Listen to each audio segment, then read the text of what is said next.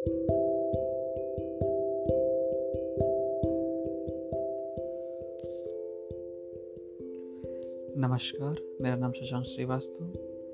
मेरे द्वारा लिखी पहली कविता,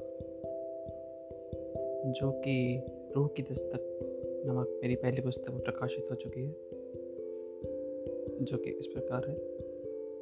गौर करिएगा ए ज़िंदगी, बस इतना बता दे मुझको।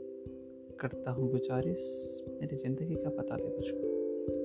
सोचता था, कर लो कोशिश अपना कल बनाने को। पर क्या पता था? मैं बताता फिरूँगा अपना, बीता हुआ कल बताने को। न जाने वो लम्हे कब मेरी ज़िंदगी में आएँगे, जब हम भी उस आज़ाद पंछी की तरह उड़ान भर पाएँगे। शायद हुई होगी मुझसे कोई भूल पिछले जन्म में। पर ए खुदा, माफ़ कर दे। और पता क्या करूँ अपनी सज़ा कम कराने को?